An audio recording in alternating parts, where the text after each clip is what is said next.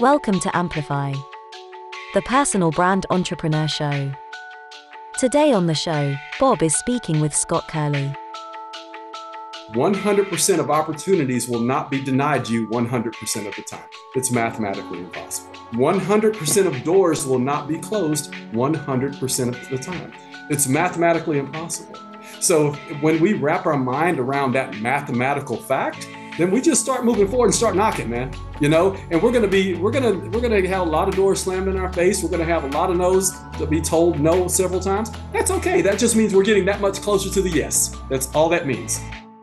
Hi there, and welcome back to the Personal Brand Business Show. My name is Bob Gentle, and every week I speak to incredible people who share their secrets to building, marketing, and monetizing your expertise, intentionally growing a unique personal brand and the mindset you need for your business to grow and thrive. If you're new to the show, then while you have your device in your hand, just take a moment, deep breath, and subscribe. Whichever device you're listening on, just hit the subscribe button. And if you are a subscriber, then consider sharing the show with just one person. It's the very best way that you can help the show grow and help me reach more people. And if you're watching on YouTube, you're the best. And while you're feeling good about me, hit the subscribe button as well. And also consider a like because YouTube likes likes more than I like likes. So this week, I'm really, really excited to speak to Scott Curley. Scott is somebody that I have had on my calendar for a long time now, and somebody who I really, really admire, probably more than a lot of the guests that I've had on the show, because Scott has every reason to not be successful, and yet is probably one of the most successful commercially guests that I've had on the show.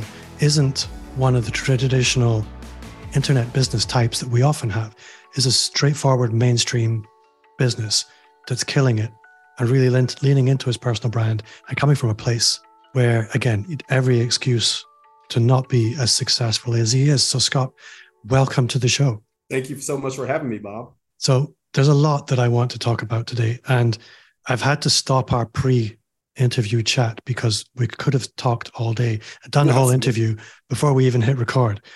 And that's never going to work. I've fallen into that trap a couple of times. So, for the listener that's meeting you for the first time, can you maybe just start by telling us a little bit about who you are, where you are, what you do, and then we can get into the good stuff? Sure. So, my name is Scott Allen Curley. I am um, the CEO of a company called Finish Line Tax Solutions.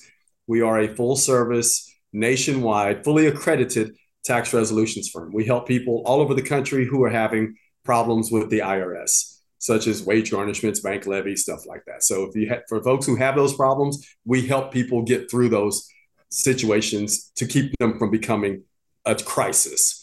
Beyond that, I'm also an author of the book Absolution: The Dark Path to Light, which is basically a an autobiography that chronicles my life's journey which we'll discuss a little bit here shortly, from adoption to and abuse, drug addiction, over 20 years of drug addiction, 10 years in prison, homelessness, and despite all of that, finding my way into this chair right now, which is being the CEO of the fourth largest tax resolutions firm in the country and one of the fastest growing companies in the country, according to Inc. magazine. We just we made Inc. 5000 list last year.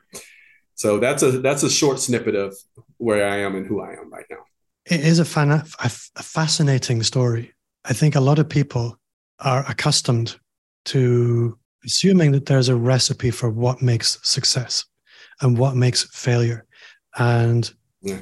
a lot of people who had been through your early years would probably have self-categorized as okay, I'm I'm done now. I I probably need to I don't know if you've ever experienced this with the people that you meet, but there's almost like a success thermostat in people that mm-hmm. once your success thermostat is set at 50 degrees, you'll never really rise above that.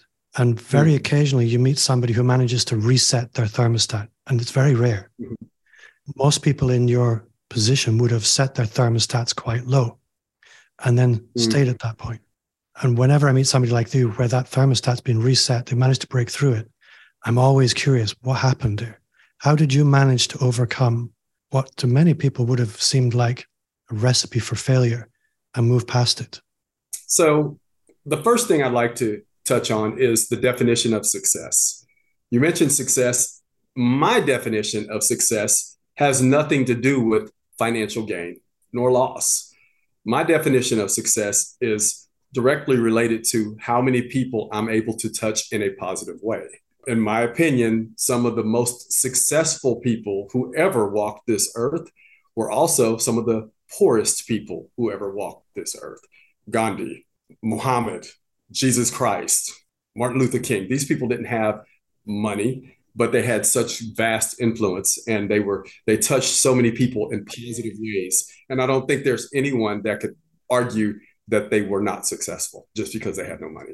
So I just wanted to clarify that first so that your listeners and viewers don't think that I view success with the with the fact that I've made money and I'm, you know, quote unquote millionaire now. That's that is absolutely not my definition or my nor my gauge for determining whether or not I'm successful. Yeah. So with that, I'll segue if it's okay with you. I'll segue into the other part of your your question, which was how was I able to get here? I think in, in kind of paraphrasing what you asked, despite all of the circumstances and challenges, self-imposed mostly in my life.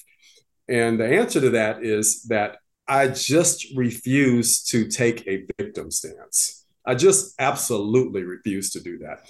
Not to say that I haven't been victimized at times. I've also victimized others at times. There's a huge difference between being victimized and being a victim. Being a victim is a mindset. Being victimized is a is certainly simply a, a condition or, or an act that occurred in which we were on the receiving end of, of, of something bad. So, yes, although I have been a victim of many things, most of which were my own poor choices, I have just absolutely refused to take a victim stance. I'm a firm believer in owning and taking accountability and owning the shortcomings. You talked about failure. I don't use the word failure very often. And the reason for that is because Muhammad Ali said it best just because you get knocked down does not mean that you lose. You only lose if you stay down. So that's huge to me. So I believe in taking accountability and being accountable for my behaviors and for my shortcomings. I will not consider a shortcoming a failure unless I stop trying. So with that said, I think it's important for the listeners and viewers to understand that even if you've made mistakes and you've made poor choices, just because you make a mistake does not mean that you are a mistake. That's hugely important. You know, our world will try to convince us that we are one, that our mistakes and us as a person are one and the same. And that's just not true. That's just not true. We make mistakes, but we are not a mistake. And when we really, I feel, once I learned that, that freed me and gave me the confidence and belief in myself that I can achieve great things. For years, Bob, I was I was just I was raised in a way that that conditioned me to believe that I was defined by my actions and by the way I performed and the way I looked and everything extraneous.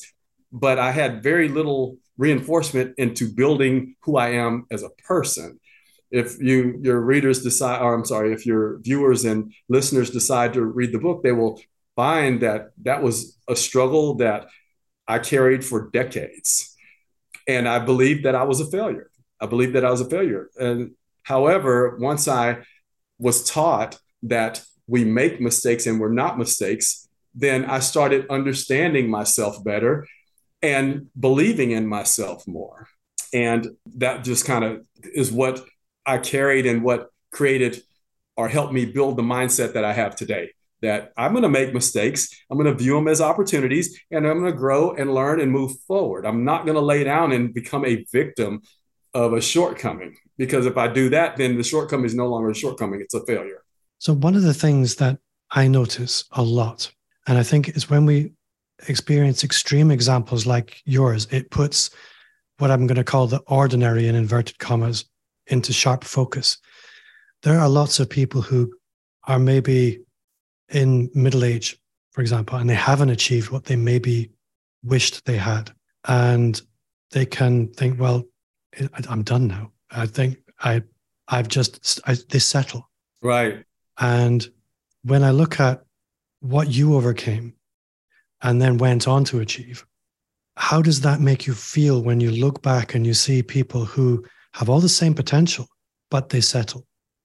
It makes me so sad. It makes me so sad and frustrated and irritated, quite frankly. Quite frankly, because you know, we choose we choose our path. And a lot of people get caught up in paralysis of fear and thinking you have to have it all figured out. So many people have such great visions and dreams and and ideas, but so oftentimes they believe that they have to have it all figured out now before they can even take the first step. And I'm here to tell anyone you don't have to have it figured out, man. You don't have to have it all figured out. You're going to make mistakes. Embrace the mistakes, learn from the, the mistakes, move forward, and be proud of yourself that you that you made that you uh, that you made it past that mistake, and be ready for the next one. you know, because they will never stop. Yeah, you just described me until my mid 40s. I think I, I was one for if I didn't have the unified theory of everything, mm-hmm. I wasn't going to move. Oh, and wow. then suddenly one day realized you can't course correct if you're not moving. You know what that's called? I Go call ahead. that analysis paralysis. yes, I've heard this before. Yes. And that was me. And I think you're absolutely right. The irritation for people with with people who settle, mm-hmm. it's not it's not a them problem, it's a me problem. But yes. you see so much untapped potential in the world. Absolutely. You meet people who have the spark of genius. Mm-hmm. They don't do anything with it for all the reasons you just described. They don't have the complete picture. Yeah. And trusting that if you start moving, the world will rise up to meet you. Mm-hmm. Once you start moving, you realize how true that is. And you meet fellow travelers who will mm-hmm. support mm-hmm. and assist you you don't see them when you're not moving. As soon as you start moving, you start seeing the other people who are moving and everything starts working. It's right. it's a weak analogy on my part, but it's something yeah. that I've felt to be real. And it is real. So many folks again will kind of stop because they don't think they have it, they they have all the answers and don't have it figured out, quote unquote. So many opportunities are available to the point and to the extreme that everybody is guaranteed success if they do just one thing. And I literally mean that and I will stand on that. 100 success is guaranteed because of this. 100% of opportunities will not be denied you 100% of the time. It's mathematically impossible. 100% of doors will not be closed 100% of the time. It's mathematically impossible. So when we wrap our mind around that mathematical fact, then we just start moving forward and start knocking, man. You know, and we're gonna be, we're gonna, we're gonna have a lot of doors slammed in our face. We're gonna have a lot of no's to be told no several times. That's okay. That just means we're getting that much closer to the yes. That's all that means. And but the mistake that so many of us make, and I've made it, I made it for years, is that we stop before we get to our yes. And that yes can look and look so different to different people, but the yes is there. It's there for everyone. We just have to have the tenacity and the resilience to keep pushing forward until we find it. I think this brings us very neatly to one of the concepts that comes up again and again in your work, which is obstacles. Yeah. A lot of people feel that they they hit a point that they can't move past. Mm-hmm. And I know you have a perspective on this, so I'm not going to share it. I'm going to let you maybe speak to obstacles. What's your perspective on this? obstacles are a wonderful thing. Obstacles, we need more obstacles. We need more obstacles because the more obstacles we have, the stronger we become and the better world we create. It would be a poor place to live in today if we weren't faced with obstacles. The problem that I think a lot of folks face is that they confuse an obstacle with a barrier. A barrier is something that you cannot penetrate, you cannot get around it, and you cannot get through it, nor can you get over it. That's a barrier. And there are a few barriers in the world, one of which is just to, you know, kind of give some examples. When I was in prison, that was a barrier. I was not going to get out of prison no matter what I tried to do unless they until they decided to let me out. So that was a barrier. It wasn't an obstacle. If I if I had viewed it as an obstacle, I would have tried to escape. So that's not an option, but it was a barrier. That was a true barrier. And now an obstacle, on the other hand, is a challenge that keeps you from getting from point A to point B. But they're is a way around it. There is a way over it. There may be a way through it. But what happens in so many cases that folks will confuse an obstacle and think that it's a barrier. An example, I have several felonies that I acquired in the 80s and 90s for auto theft and you know petty type stuff, but they were felonies. And here in Texas, especially in Texas, conservative as our great state is, there are a lot of things that that prevents me from being able to do. I can't get most state licenses. I can't carry a gun by state law. I can't work in certain industries. So that could be perceived as a barrier. I, however, perceive those as obstacles. Since I can't work for a company that requires me to have a law degree or CPA degree, I chose to build my own company and hire attorneys that could. So that's an example. Since you won't hire me, then I'll build my own company and I'll be the boss. I will do the hiring at that point. So that's one example. I mean, we could go on and on. The message here is that most perceived barriers are truly just obstacles. Most perceived barriers are truly just obstacles. And actually, that most people perceive them as barriers is actually one of your greatest opportunities. 100%. Absolutely. Some of the biggest challenges that we face in life are what segues us into the greatest part of our life. I'll give you a perfect example of that if you don't mind. I was rendered homeless in 2016. I was rendered homeless. I won't go into the details of that. If your listeners or viewers want to learn about that more, then you can go to read read the book Absolution Dark Path to Light. But yeah, the perfect storm developed in 2016 when I was 49 years old and I literally was on the streets homeless for almost 2 months. And when I say homeless, I mean literally homeless like on park benches and trying to sneak into warm places and actually stole food out of Walmart a few times just to have something to eat. I mean truly homeless. And during that time is when I connected reconnected with one of my old friends who is now my business partner because he was going through a tough situation. And so to kind of give each other support morally, because he didn't have any money to help me with, he was almost in as bad a situation as I was. But because but we came together and we started morally supporting each other and kind of reminiscing on what our strengths were and how we grew up together because we were the two guys that grew up together. We were both extremely talented athletically. And when we were kids, our friends would never let us be on the same team because they knew when he and I were on the same team, we would always win. So we were never able to be on the same team. However, we came together in 2016, and Brian, his name is Brian Gordon, he was able to, to put together $2,000.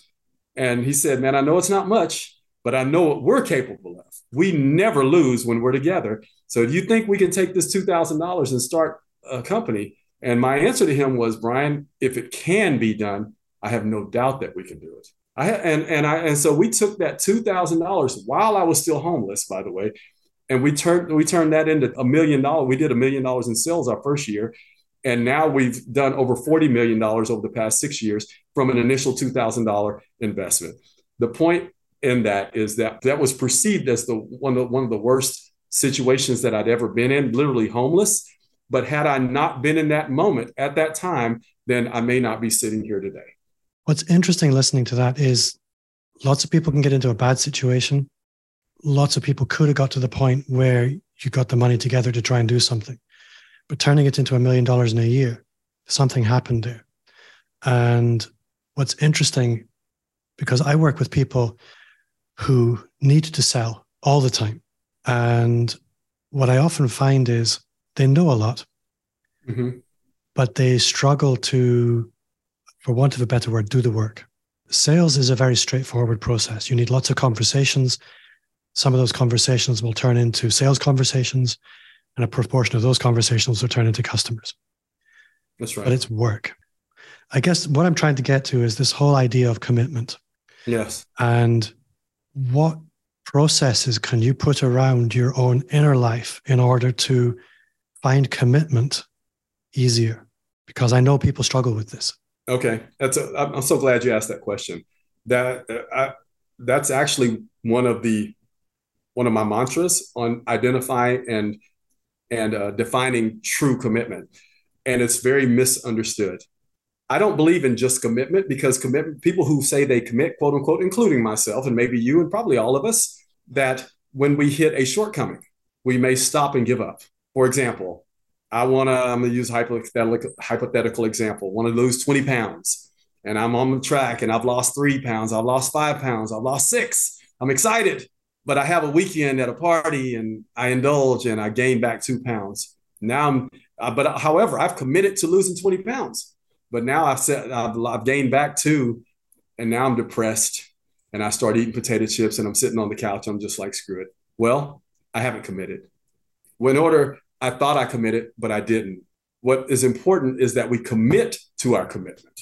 Now, that's the difference. Once we commit to our commitment, then we give ourselves permission to accept the mistakes and the shortcomings and expect them to occur. No one is perfect. No matter how strong or able or capable we are, there are going to be moments that we just fall short, and that's okay. It doesn't mean that we haven't succeeded or that we're not on the path of success. That means we're on the path of life, you know? So when that happens, we we first of all we acknowledge it as a shortcoming and not as a failure. It's only a failure if you stop trying. We acknowledge, we acknowledge that as a shortcoming or as a possible mistake we look at it, we, ana- we analyze it. Most importantly, we own it, and then we move forward on our path to, to achieving our goals. So once we commit to our commitment, Bob, the rest are just details. The rest is literally just details. I'm not saying that it's easy. I'm not saying that you won't face those challenges, but you view the challenges or the mistakes as learning opportunities. You move forward, you move around it, and you move on. How do you protect yourself from overcommitting? And what I mean by this is anybody who's very self aware knows that there is a multitude of shortcomings, uh, ranging the whole spectrum of our existence from personal hygiene through to personal finance through yes. to not willing to do the hard work to sell to sell through to maybe not vacuuming as often as you should. Mm-hmm. if you're a fairly neurotic person shortcomings are what you see all the time. So how do you decide which areas of your life to make commitments in and which areas to just you know what? I'm going to let i'm going to be okay with that in order that you don't overcommit if you see what i mean? Mm, well the way i see that is um, this may have to be cut out i have to think about that such a good that's such a good question that i embrace the struggles i personally embrace the obstacles it's no fun if you start your your journey out and your path to your destination has no barriers or I mean, I'm sorry, it has no obstacles. It's just a straight race. That's what where's the fun in that? Where's the challenge in that? You know, for me personally, I want the obstacles. I want to be able to climb over some mountains and go through some cave, some caverns and and some valleys in order to reach my destination because now I have something to be proud of. That's kind of the difference between daddy handing me a million dollars or me and me going out and earning a million. dollars. So that's how I see that. Now, to your question, their commitment, I don't, I'm not sure if it's necessary to incorporate that mindset into every aspect of our lives. Mm. There are some times I think is very important to commit to not being committed. for example, you know, this today, I need a breather. I'm going to commit to not being committed. I'm going to sit back and watch, not watch Netflix, and I'm going to eat popcorn, and I'm going to indulge, and I'm going to enjoy it, and not apologize for it.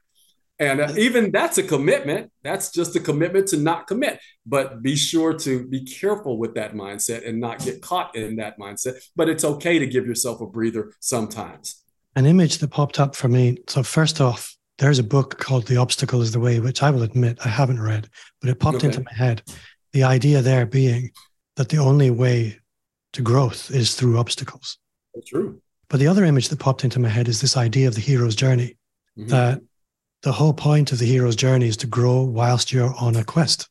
Mm-hmm. And you have to fight dragons, you have to save damsels, you have to do, engage in all these little quests from time to time there are side quests but the whole point of the quest is not its completion but it's who you become as part of that journey right and a lot of the time when you study ideas of the hero's journey or you look at any of these myths or legends that incorporate it the end is the beginning which is really interesting Yes. There is no final goal. There is no final destination. There, there's, there's, there's, there never is, and there never should be, in my opinion. Yeah, but um, the the purpose of life, to my mind, is the hero's journey.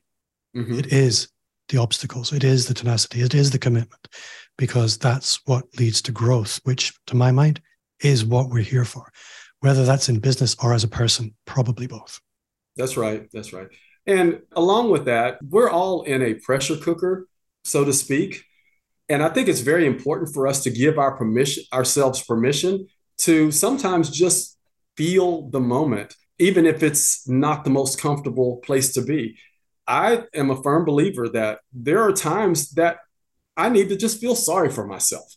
I just I have to go through that emotion because if I don't give myself permission to feel that way and go through that emotion, it may come out sideways unhealthily in other ways. So that is important. However, when we have our quote unquote pity parties, if we hit a shortcoming that really hurts us or puts us in a an uncomfortable mental state, then I think we should give ourselves permission to to to mourn and have a pity party, but we have to put a time limit on it. Yeah. We can't extend it indefinitely. I'm going to give I hit a t- tough spot. I'm hurt, I'm disappointed, I'm frustrated, I'm mad, I'm angry. I'm going to spend the next two days just being frustrated and I'm going to be sad and I'm going to feel sorry for myself and I'm going to cry. But at midnight, Sunday night, I'm done with it. It's time to move forward. And I think when we do that, we kind of get the we, we get the best of both worlds. We get to wallow in our pity. You know, it's okay to feel sorry for yourself and and and, and curl up in a ball and get people to to rub our head. You know, but after that, man, we got to go get it. after it's over, it's over. But we got to enjoy that for a moment. And I think it actually will give us a little strength and kind of like fuel. Okay, I got what I needed. I felt sorry for myself. Now let's go conquer the world again. I think as well, if you don't address your shortcomings or your, your down days, they they linger. They they hang around like a bad smell. If right. you properly honor them and say, okay, this is this is what happened. Mm-hmm. I'm going to allow myself to be there then yes. you can move on. It's like any kind of grieving process. If you don't address it, it it hangs around for a long time. Right. And it can come out and it will come out. I call that coming out sideways. It'll come out in other forms that mm. are typically unhealthy for yourself, myself, and for others around us. You know. So I hope anybody listening understands why we're talking about these things because they are universal to the process of endeavor. I think if, if you're trying to move your life forward, you're going to experience adversity. It's just it's an it's part of the part for the course. And we should look forward to it. You have to embrace it. But mm-hmm. understanding that it isn't it isn't the main event mm-hmm. is so important. And that when things don't go well, they don't go your way, it's not a you problem. It's just part of the process. That's right. Can I give a quick brief example of how what's going on with me right now? That without I can't go into detail, but right now we are facing a challenge that that I mean my company Finish Line we're having to make a decision of whether or not we are going to sever ties with a very long-term partnership that we have and and that partnership has a lot to do with how we've been able to progress and grow and I am very strongly considering severing ties with this very valuable and important partner that we've had for years. I'm excited about that uh, severing that partnership, although that partnership has been sort of our lifeline. However, I'm seeing it not as a loss, but as an opportunity because once that happens, that is going to open doors and opportunities to for us to grow even more aggressively and to help even more people. So there are some times that it's important for us to recognize and realize that that there are going to be uh, relationships and opportunities that are going to have an end date.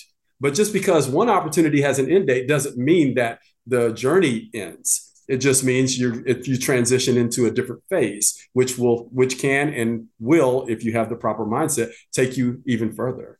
So we've mentioned the book a few times. I think it's worth addressing it directly a little bit. What was the catalyst for you deciding, okay, I want to write this book? And I guess you've the book is just going into being republished now. Yes. So it's been around for a little while. So I'm also interested to know what difference that book made in your life, both in terms of business, but also personally? So I was asked for years to write a book because the people who people who know me and are in my inner circle and know my journey and my struggles and my challenges and where I've been and where I am, I've just heard so much. You've got to write a book. You've got to write a book. People need to hear this. I was very nervous and uneasy about writing this book because it had to be authentic, it had to be real, it had to be raw. Otherwise, it would have been a work of fiction and it would not have served any purpose. But my concern was whether or not I was ready to expose myself on such a deep and raw and authentic level. Uh, remember, Bob, I was mentioning that I grew up under behind a facade, living this image because I wasn't comfortable with who I was. And now the book, in order for it to resonate and be authentic, required that I fully and absolutely expose myself. So for years, I knew that it was book material. I've always known, man, my life would be a, a crazy, wonderful story for folks to read, but I was just too nervous to expose myself until one day a friend of mine told me, Scott, you need to stop being selfish. You need to stop being selfish. Your story is so unorthodox and you've been through so much and you've done so many things to hurt yourself and you've been hurt by others so many and here yet you still sit it, how dare you not share that to the world? How dare you? And uh, he was kind of angry with me actually because he's the one that's been uh, that was pushing me for a while to do this.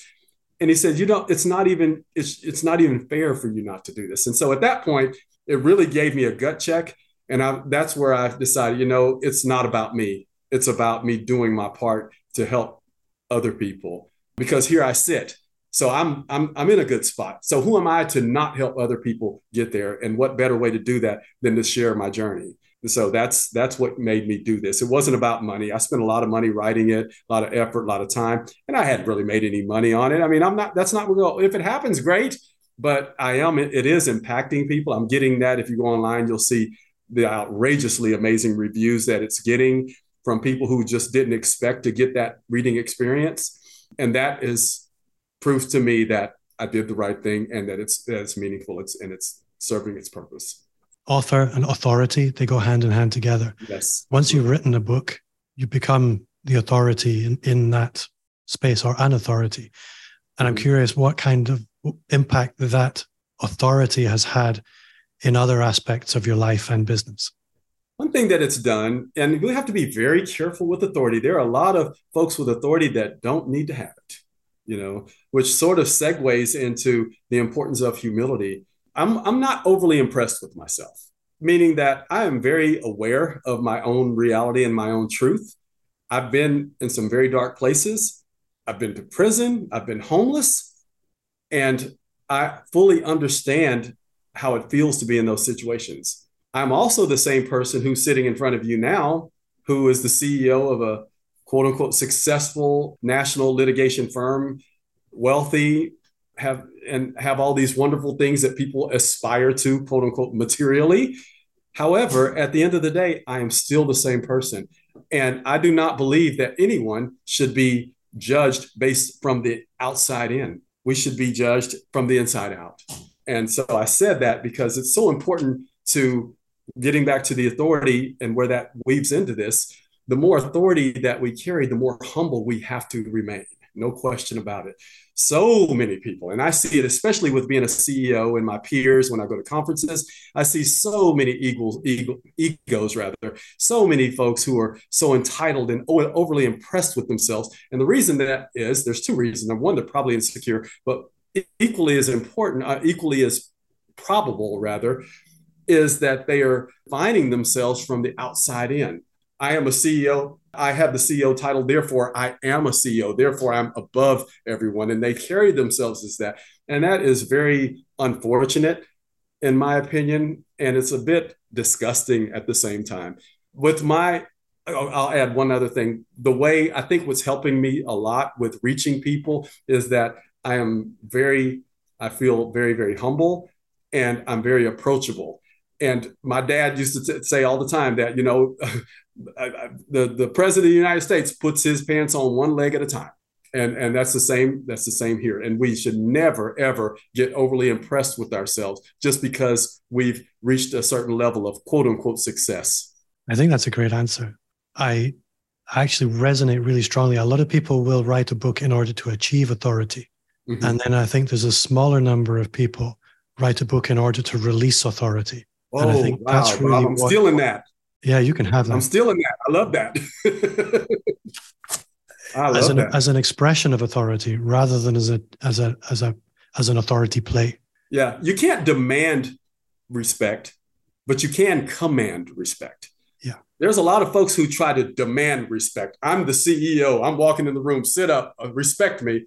That's not how it works. Mm. You do you you don't demand it. You can't force someone to uh, recognize your authority or re- nor respect you, but you can command it. And the way you command it is simply by remaining humble, by treating people fairly and respectfully and kindly. At that point, you're not forcing someone to respect you. They have no choice but respect you because you, they see how much you respect them. And by respecting others, you're really showing how much you respect yourself. And a lot of the time, and I think this is a great place to kind of bring to conclusion, you respect other people by serving them.